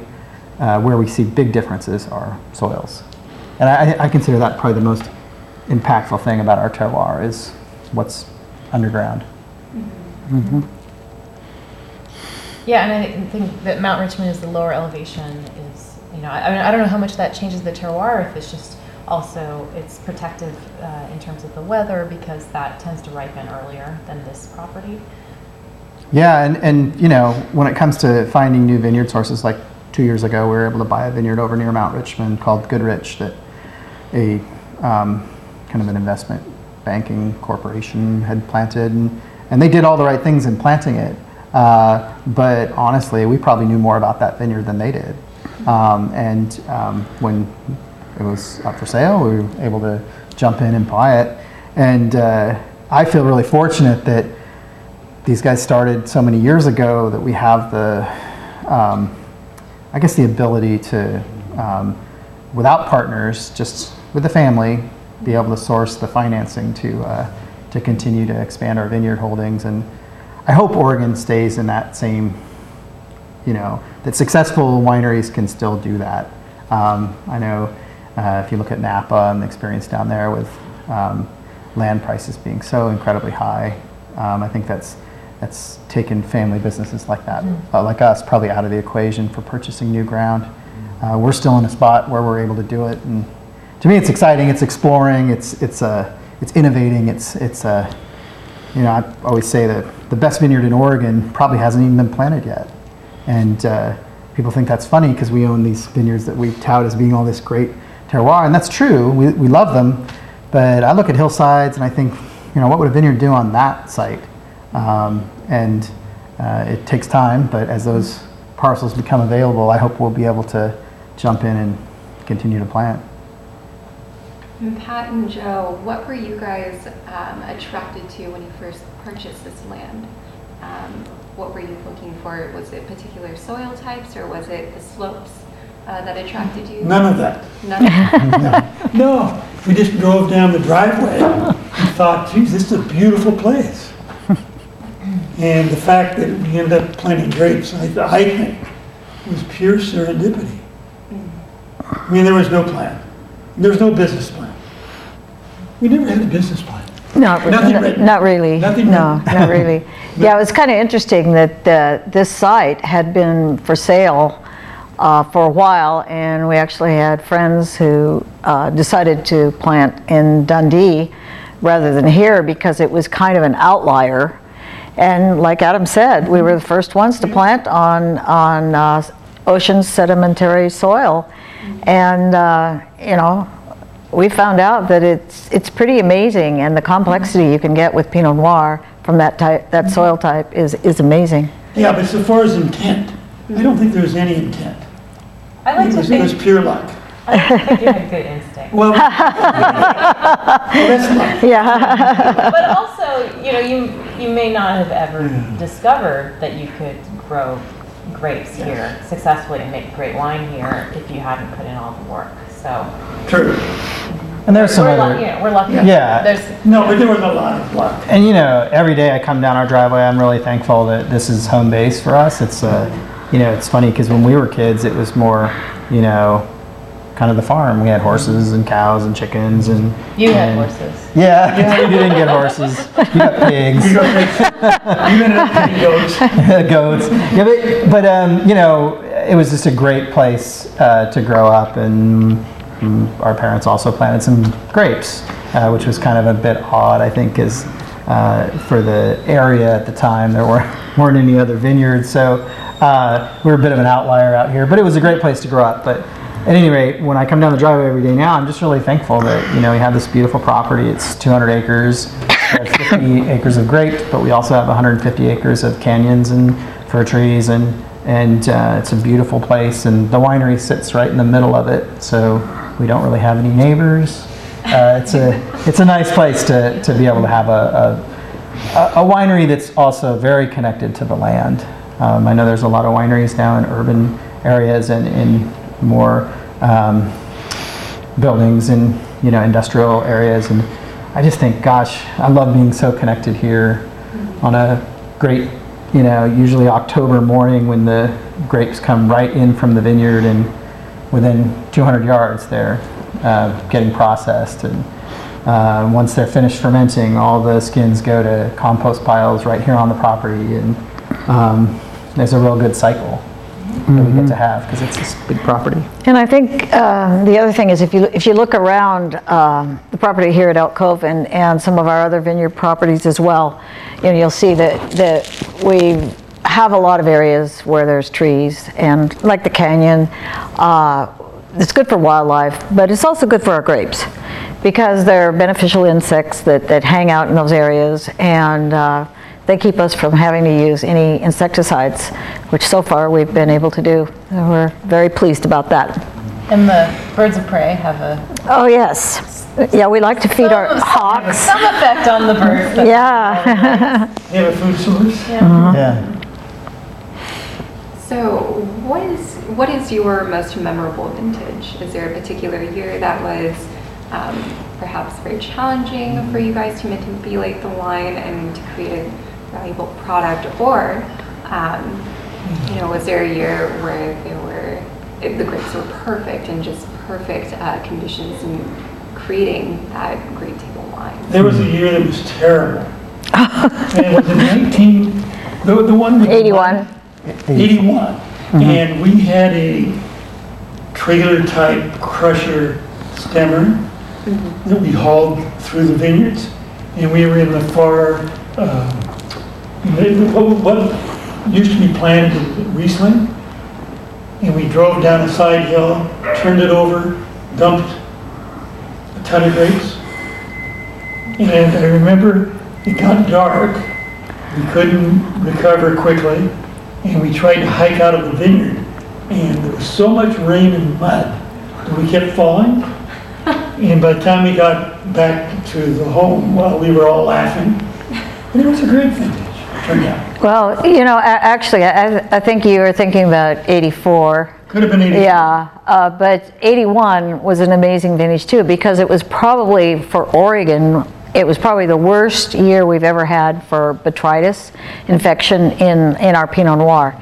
So the Pinot Noirs weren't very good, but we were able to make uh, Riesling and we selected individual clusters and made uh, a, a select cluster wine, which ended up uh, getting uh, the grand prize in San Francisco uh, for the best uh, Riesling. So you're And so- selecting for botrytis. selecting for botrytis because with Riesling, botrytis is, can be a good thing, but with Pinot Noir, it, it's devastating. So, so that was kind of the really good vintage for Riesling, really bad for Pinot Noir, but it's it's memorable anyway. And so, Adam, I know you must have some. more? Yeah, Well, I think uh, we always tend to remember the ones that are really tough. The True. Really great vintages. We like to drink them. They're amazing. But I honestly, I don't really remember a lot of the what went on at those great vintages. Um, for me, I think just to be a little more hopeful, uh, 90, 1999 would be the um, really important year uh, for us uh, personally. I think for me, that was a uh, I worked um, as an assistant to my dad for a number of years, and that was the first vintage that he passed it on, and, and it was it was my vintage, and I was really afraid that it was going to be a total washout because that was probably the latest um, flowering and the latest fruit set that we've ever had. So we were projecting that um, we wouldn't be able to ripen the grapes until um, late in October or even November. And I remember going to my parents and just just wanting to warn them because I think they were kind of excited that I was I'd taken over and they could kind of not have to uh, worry as much. And I said, I said, you know, there's a good chance that we will make only really ordinary wine this year, and you know, no single vineyard wine, no reserve quality wine. If you just look at the average, that's what we're going to end up with, um, because you can't project that you're going to start harvest in late October and not have it be, in most years, really a train wreck. Um, and we just had literally the nicest um, October into November weather we've ever had, and uh, it's turned into a classic vintage, not just for us, but for all of Oregon. Um, You don't know until the grapes are in. yeah. That's right. And even then, you're guessing until you taste the wine. So, when it comes to winemaking philosophy, how has um, Joe and Pat, your winemaking philosophy influenced Adam? And then, Adam, how do you think your winemaking philosophy differs from your parents? Well, uh, I'm going to have to give Joe credit for being a, a doctor and and always reminding us of the Hippocratic oath: first, do no harm, because that's kind of how we went into winemaking. Is you know, first of all, don't screw it up, right? By adding something stupid, and or putting something bad on your grapevines that, that could actually, and it happened. It, it's happened to uh, quite a few vineyards and wine, or quite a few wineries. Uh, so uh, anyway, just and then when you get those grapes in, it's okay. Babysit them well. You know, top your wines often. Uh, and there's so many other things that, that you, you should do that are basically just taking care of those, those grapes. And so that's my philosophy. Yeah, I agree with that. Yeah, I, I mean, I think there's so many things that I learned uh, from my parents, and I think some of it, uh, it's interesting because some of it I don't even, I don't even think we really realize, but uh, I think having both our parents be so involved in the vineyard and winery as, at an early, at our early age, um, they talked about winemaking constantly and talked about the business constantly, and to the point where I think the kids would be like, "I'm sick of you talking about wine. Why Yeah, can't we talk right. about something else?" And, uh, but but in reality, I think that you know I can reflect back on those things, and I can learn. I've learned so much from just kind of having it as an experience of all through my childhood.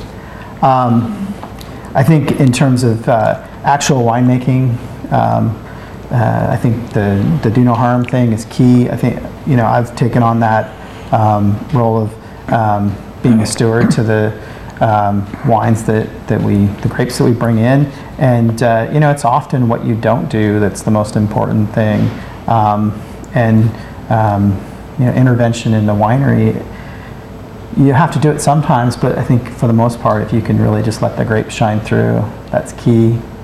Um, and you know, you know, over the last I think you know 15, 20 years, uh, um, you know, winemaking's evolved everywhere, and especially in Oregon, and um, we uh, do some things different than we used to do. Um, but um, I think that's more just an evolution that we've all experienced.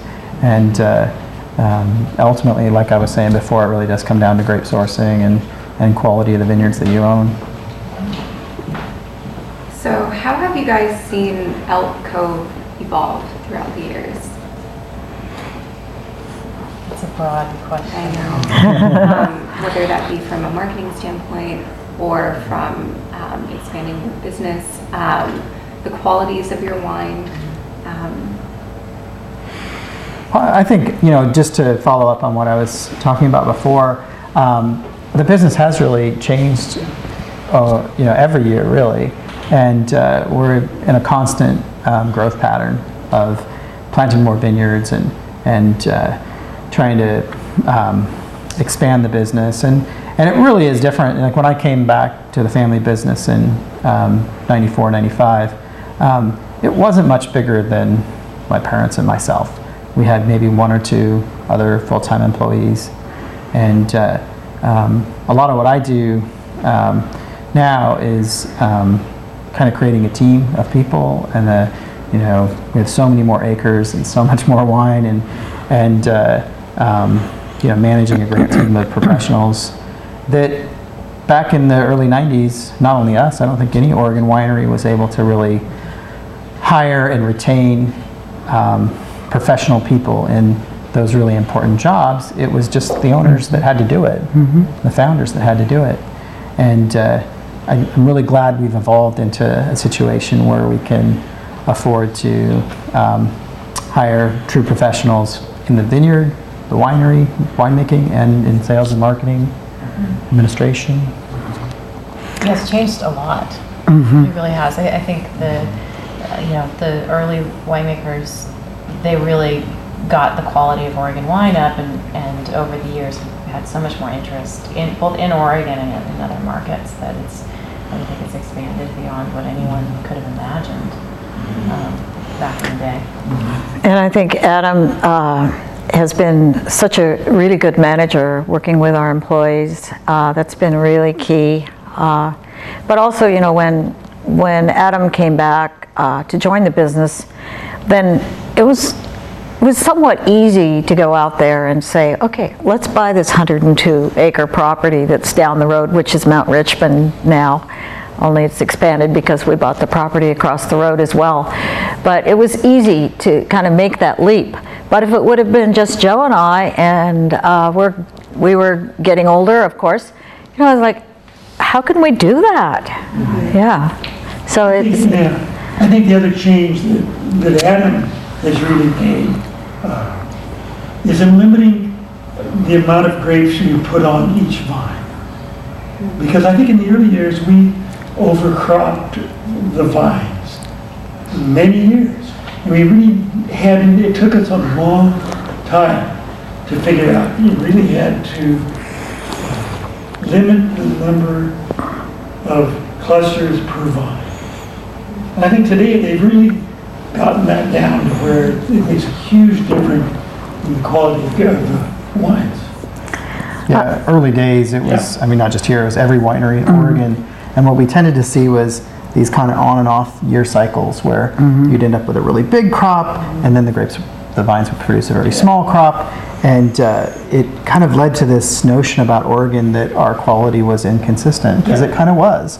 Because you can't go from a big, really big crop to a really small crop and not have it affect quality.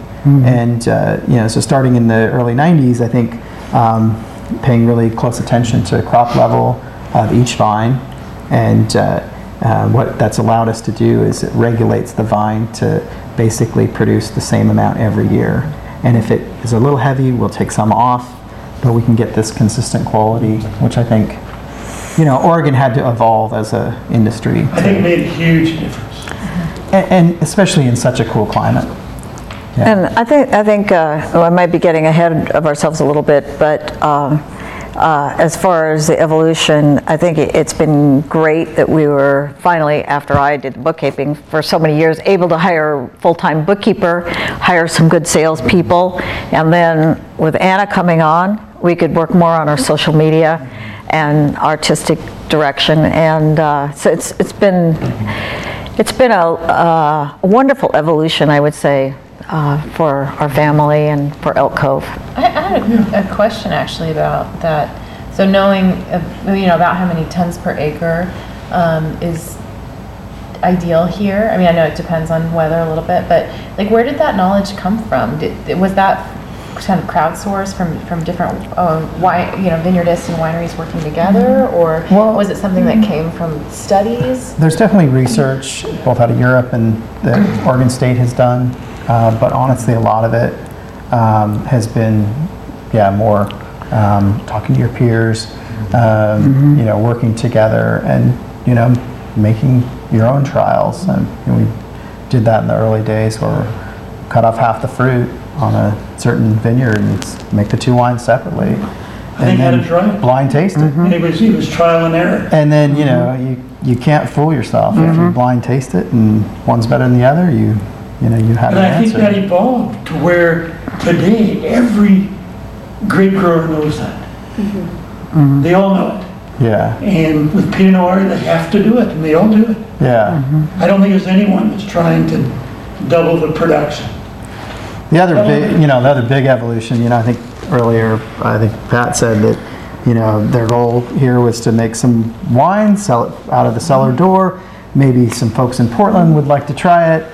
And uh, I always think that's amazing that that was, that was really all you could envision because there was no model or history for doing anything different. That was like, that was shooting for the moon. Yeah. And you know now we sell wine throughout the United States in every state, 12 export markets.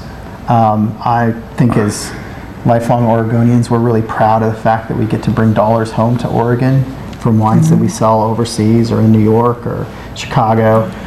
Bring dollars home to Oregon to um, plant more vineyard, employ more people. Um, I think the evolution of the industry and and the evolution of our honestly our ability to be profitable doing it has allowed us not only to expand but also to fulfill our um, desire to um, provide living wage jobs for all employees. So for all of our vineyard workers, we are able to provide health care, 401k, paid time off. For folks that work in agriculture, all originally from Mexico or Central America, um, you know, they're so important to what we do here. And farming 300 plus acres, uh, you know, they're our most important employees.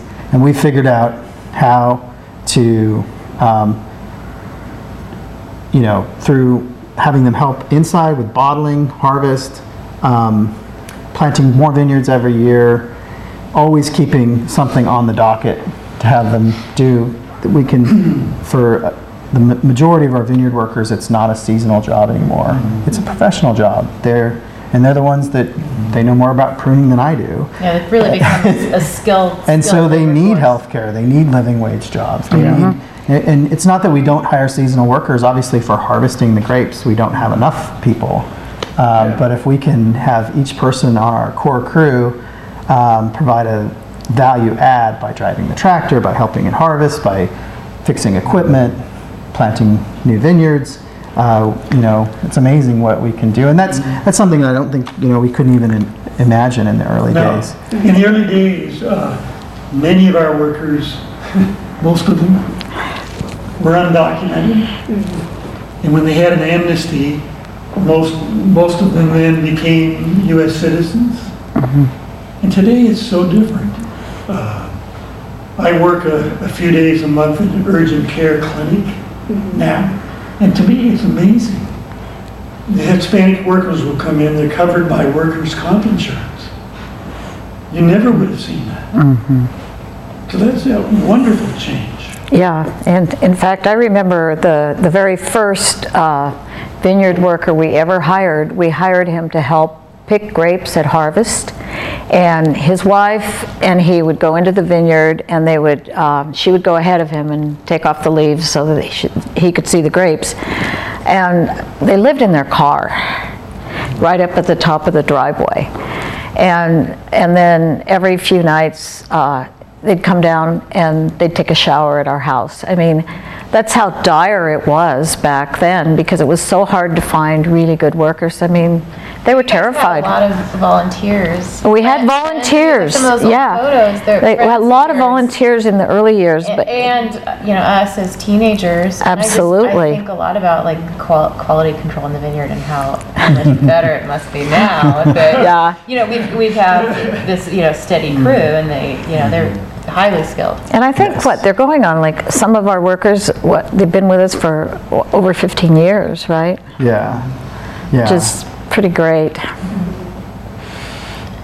Yeah, I mean, over, overall at Elk Cove, very good retention. So, and I think mm-hmm. that's, you know, that, sh- that shows how the industry is really starting to thrive, but also how Adam's a great manager.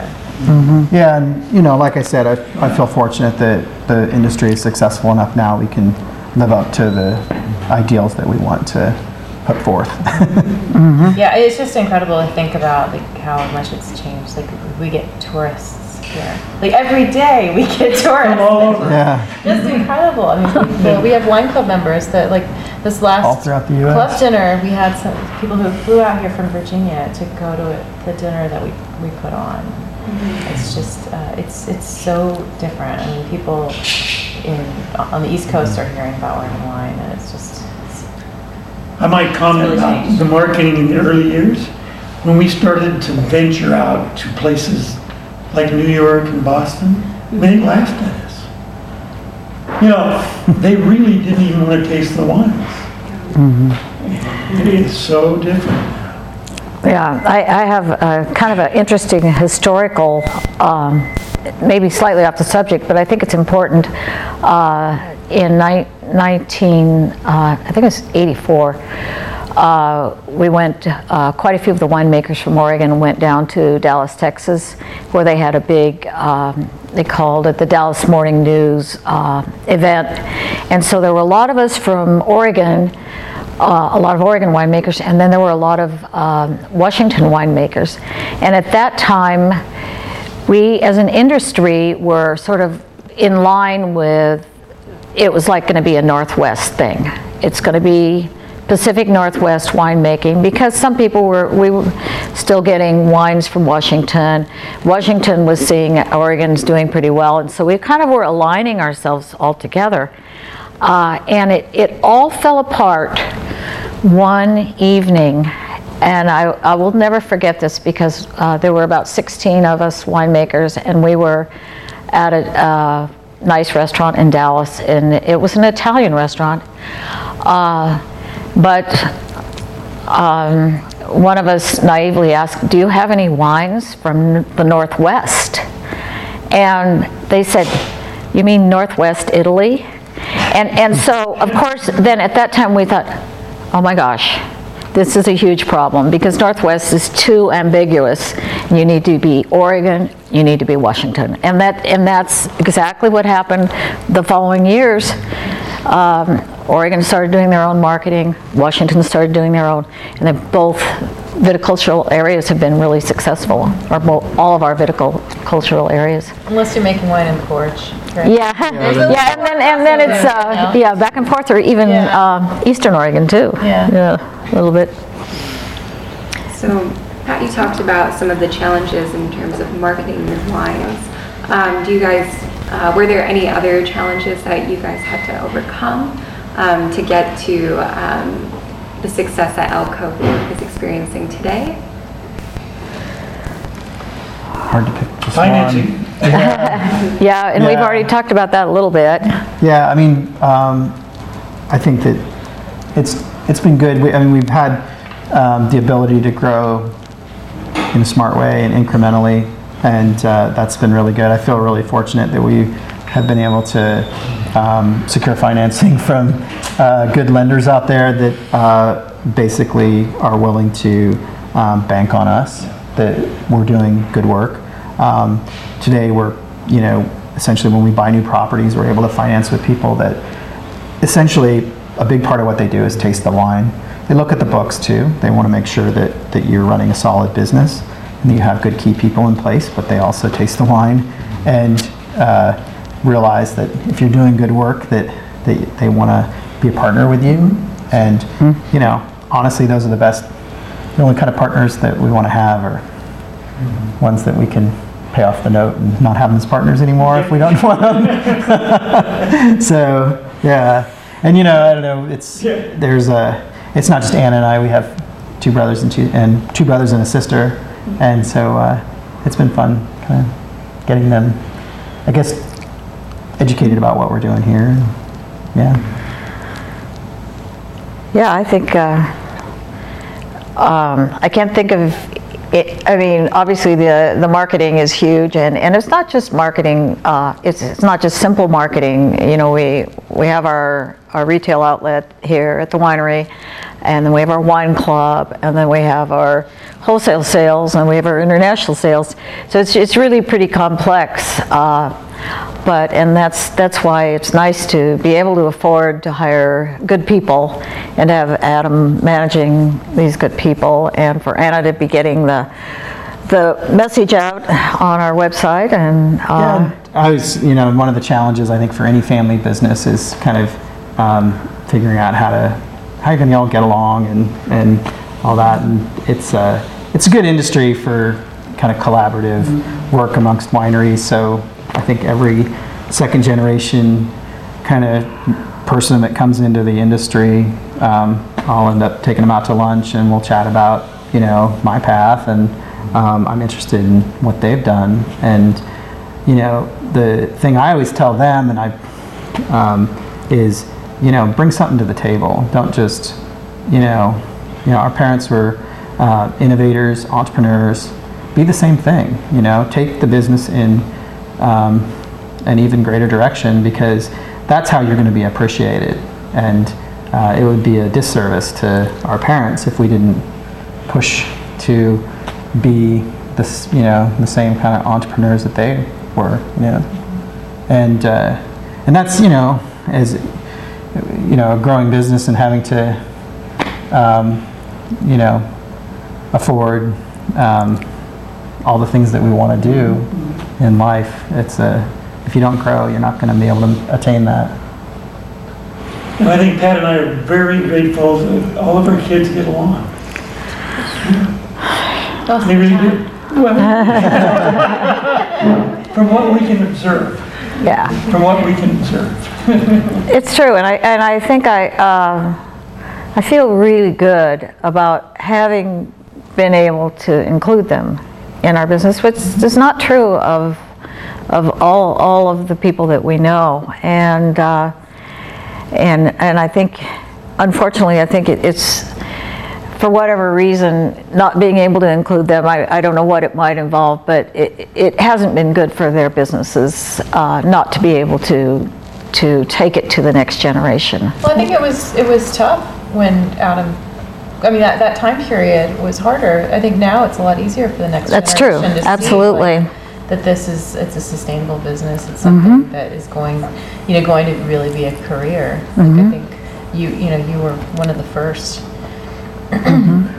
Yeah, and, and you know, like most of the pioneer wine families of Oregon, I think, I mean, you guys are in the same boat where you didn't have a retirement plan, you didn't have money outside the business. It was all here and tied up, and I feel really fortunate that they were willing to take a chance on, um, you know, having me take over in the mid 90s, mid to late 90s, um, because that's an incredible risk. I think I only realize that now as a as an older adult that um, if that really is your only kind of nest egg or retirement, to hand that off.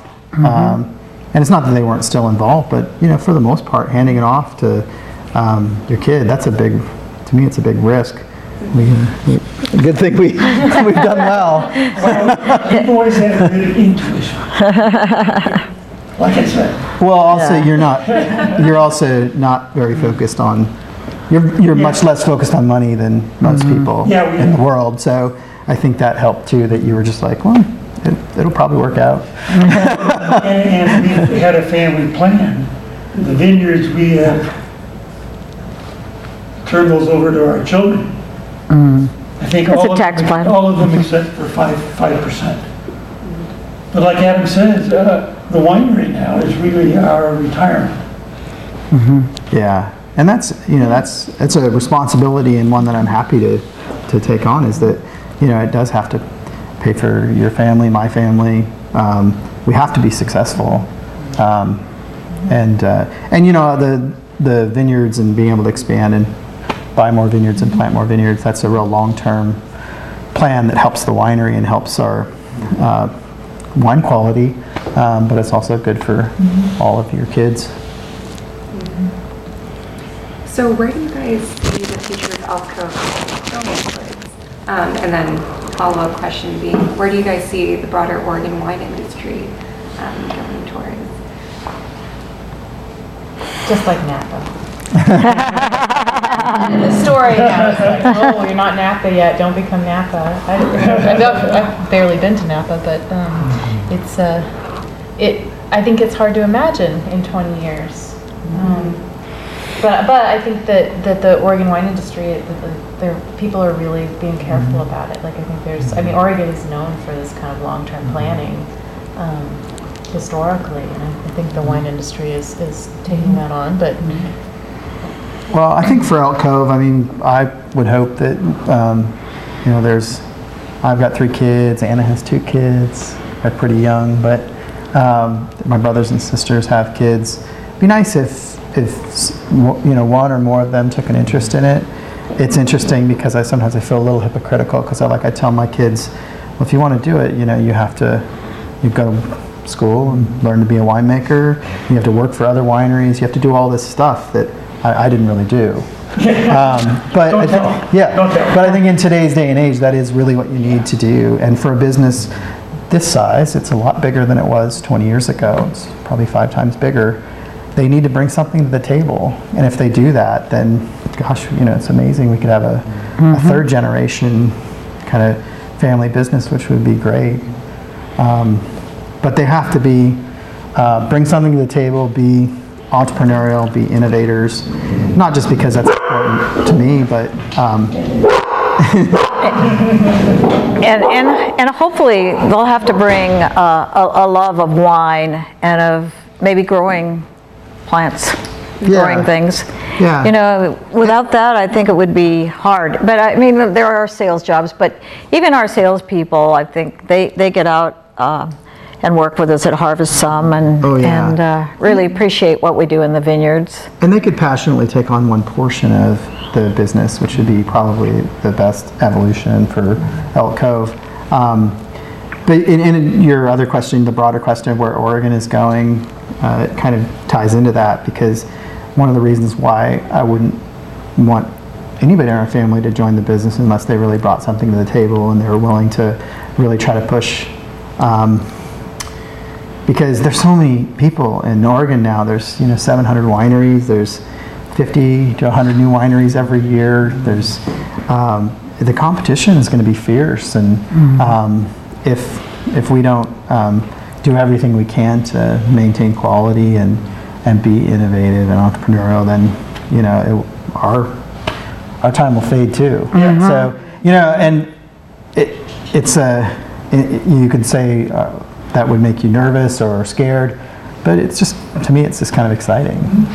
So It's the next And I think e- even like years and years ago, uh, I remember uh, somebody uh, equating going into the wine business as being on a fast-moving train, and it's true. It's still true today. Uh, you know, if if we don't keep up um, and do our very best here at Elk Cove, then we could be we could be not in your next history. yeah, you'll be forgotten pretty quickly if you're not The- doing and- great and you know, We'll be like the Coury. Yeah, but I think that, you know, if, if you look at the, some of those early books, it- it's kind of shocking that, you know, oh gosh, they're not here, and they haven't been here for a long time. A lot of wineries didn't make Yeah. it, and uh, yeah, you better you better be on your game, and and you know th- we're doing things to help provide for that, such as owning our own vineyards and planting new vineyards and trying to explore and find the best